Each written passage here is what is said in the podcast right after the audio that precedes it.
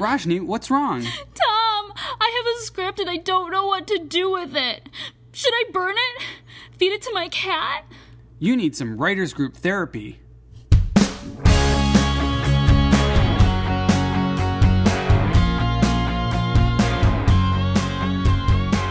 Hello, and welcome to Writers Group Therapy. I'm Tom. And I'm Rajni. We're writers helping writers. Are you ready for your session? The doctors are in. So everyone has to do it, but it's such a pain in the butt. How do you write a good query letter? Well, you have to have something good to tell people about. That's the first step. I've been doing a lot of query letters the last few months. Ever since one September, a TV pilot I did was in a big contest that PlayStation put on. It was a top 10 finalist. So I felt like, wow, this is really cool. I have something I can use as a lead-in to my query letter that will grab, the attention of managers or agents or producers. So my query letter started with top 10 finalist and award-winning, producer, writer, whatever. And so when they read it, it's not just, here's my script or you should represent me. It was more about, just like when you're trying to write a log line for a film, you want to do something short, sweet, and really grab someone's attention. So that was my lead-in. And then I went through a lot of versions of the query letter. I kept refining it and changing it. And I really landed on a nice one that's really short and sweet. And I even got a compliment on it from one manager. Because I got down to the point where I just did bullet points. It was like, this is what I did, last year. And I had my successes from last year with our horror film and the PlayStation contest. And then I said, this is my goals for this year. And I listed out how I was going to use the things that happened last year to get to the next level, so to speak, this year. And I sent out a lot of query letters, but the ones I got the most response from were the ones that had those bullet points. So the latest version I've been using. So the key thing to take away there is you got to grab everyone's attention and don't waste their time.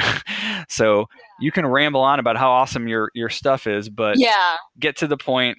Unlike me in this podcast so far, and be as brief as you can, but as poignant as you can, so that they're like, oh, well, that's interesting. I want to look at that. What's funny is I think you and I approach writing query letters or cover letters very differently. Although I agree with you on a lot of those points, and I don't know if it's maybe it was the way I was taught or something, because I would write. I trained as a journalist, and you have to write a lot of cover letters, and they really check those letters. They have to be, first of all, grammatically correct, no spelling errors.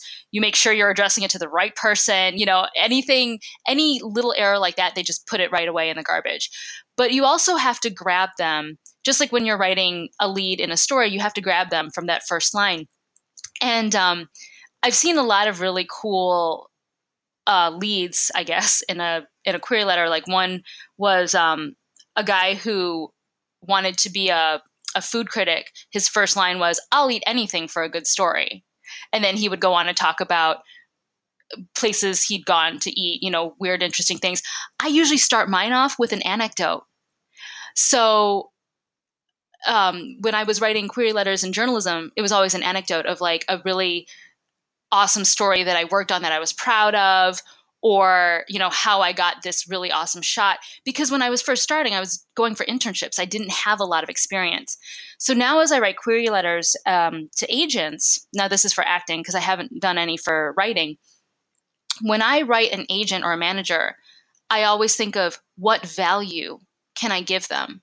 So what attracts an agent or a manager's attention is how much I book. So I will say in there, hey, I have a booking ratio of 70%, which is roughly true. I keep a record of what I book to what I audition for. And in a good year, I'll book about 70%. So I don't mind giving them that fact right up front. You want me? I can book this for you, mm-hmm. And then I try to make it sound like we're a team, because I want to be a teammate with whoever's representing me.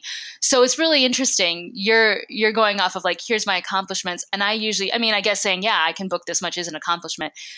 And then I might list like, okay, I worked on these amazing projects in the past couple months, but it's really interesting. I always go at it from what kind of value can I add to them if I'm on their roster? That's a great point. Yeah. And I also think, though, too, like, and what value can you give me? Because it's not, you're teammates, so you're equals. So it's not just like, please take me, you know, it's, we're working together. So how can we work together? Yeah, I kind of do the same thing. I mean, I send them the, you know, log lines for a couple of projects and the links to like our short films, you know, kind of showing them, well, you know, you might enjoy this, you know, I'm sharing something with them that they might enjoy. And this one manager I just heard back from was really, you know, excited to watch Synesthesia and Reclamation. He was very into that. He actually wasn't so much into my TV pilot, but then he said, well, I'm going to look at the other stuff. And then he got back to me again after watching the videos and was like, wow, this stuff's really great. So, you know, you never know what they're going to be attracted to. It's kind of interesting.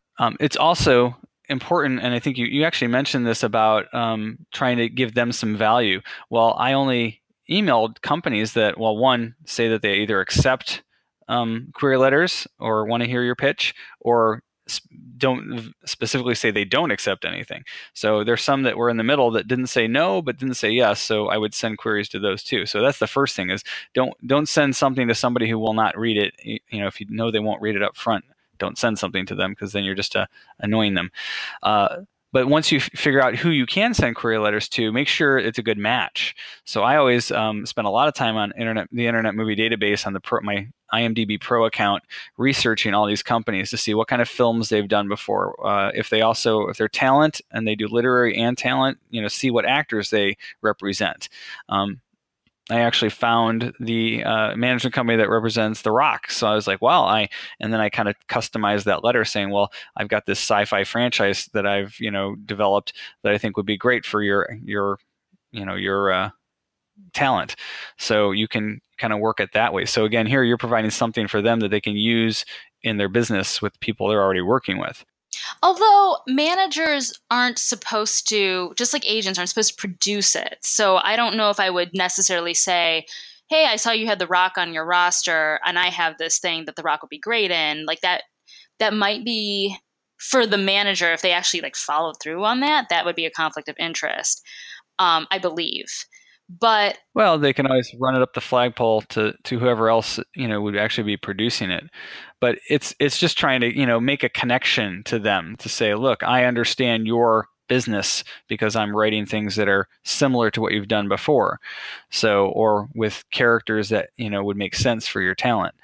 That's just a matter of packaging, not so much as producing, but packaging. There's nothing wrong with packaging, I don't think.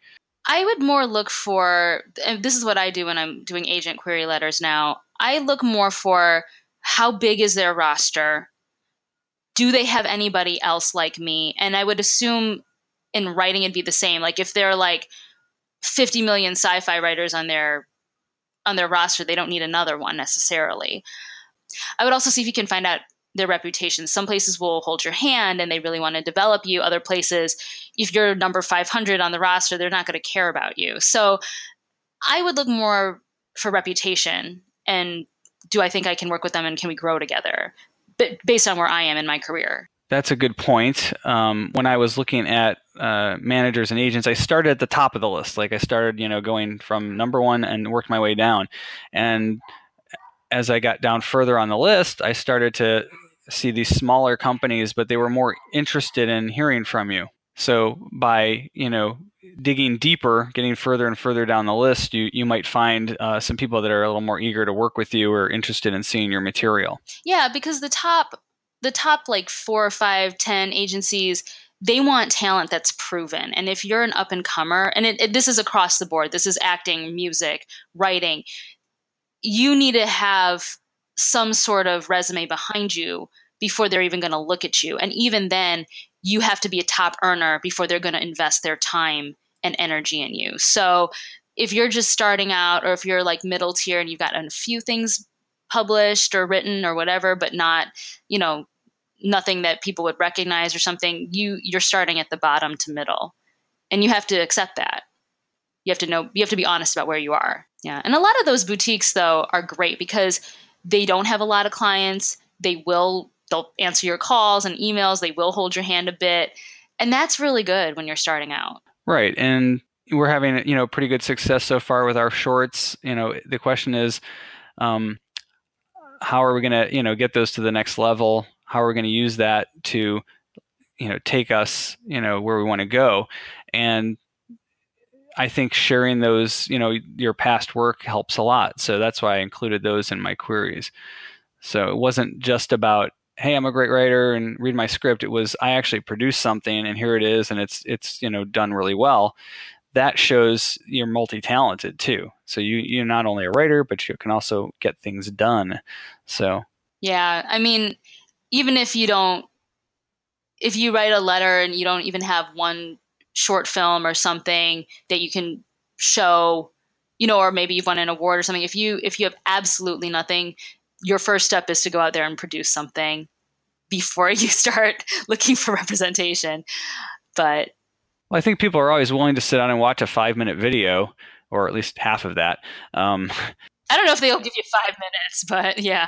And if it's good, then they'll keep watching. But a script, that's a little bit more of a commitment to read a whole script. So, and like you always hear about, oh, they'll read the first 10 pages. Well, if they don't like that, then they're going to stop. But something visual, I think people are more attracted to something visual.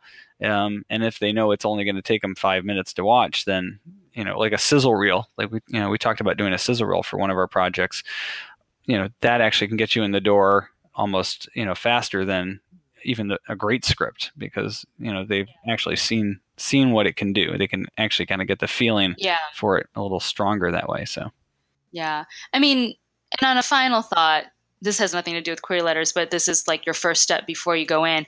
I think, especially if you are just starting and you don't have some sort of video, some sort of, this is a short film I wrote and it was produced, 20 years ago, probably an agent or manager would have been like, okay, send me your first 10, 20 pages, because it was so expensive to produce anything. But now, if you're a songwriter, there is no reason you can't record that song.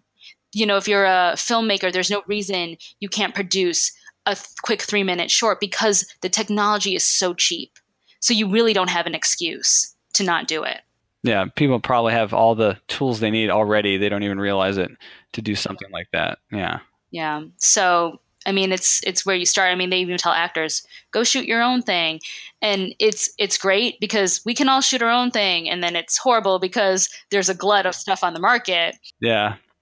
The noise ratio is high, yeah. But because technology is so readily available, you really have no excuse. So how about for you guys? What questions do you have when writing query letters to agents and managers? Let us know at WG Therapy. You can also check us out online at writersgrouptherapy.com. And if you like what you hear, subscribe and share it with your friends. We'll see you next week.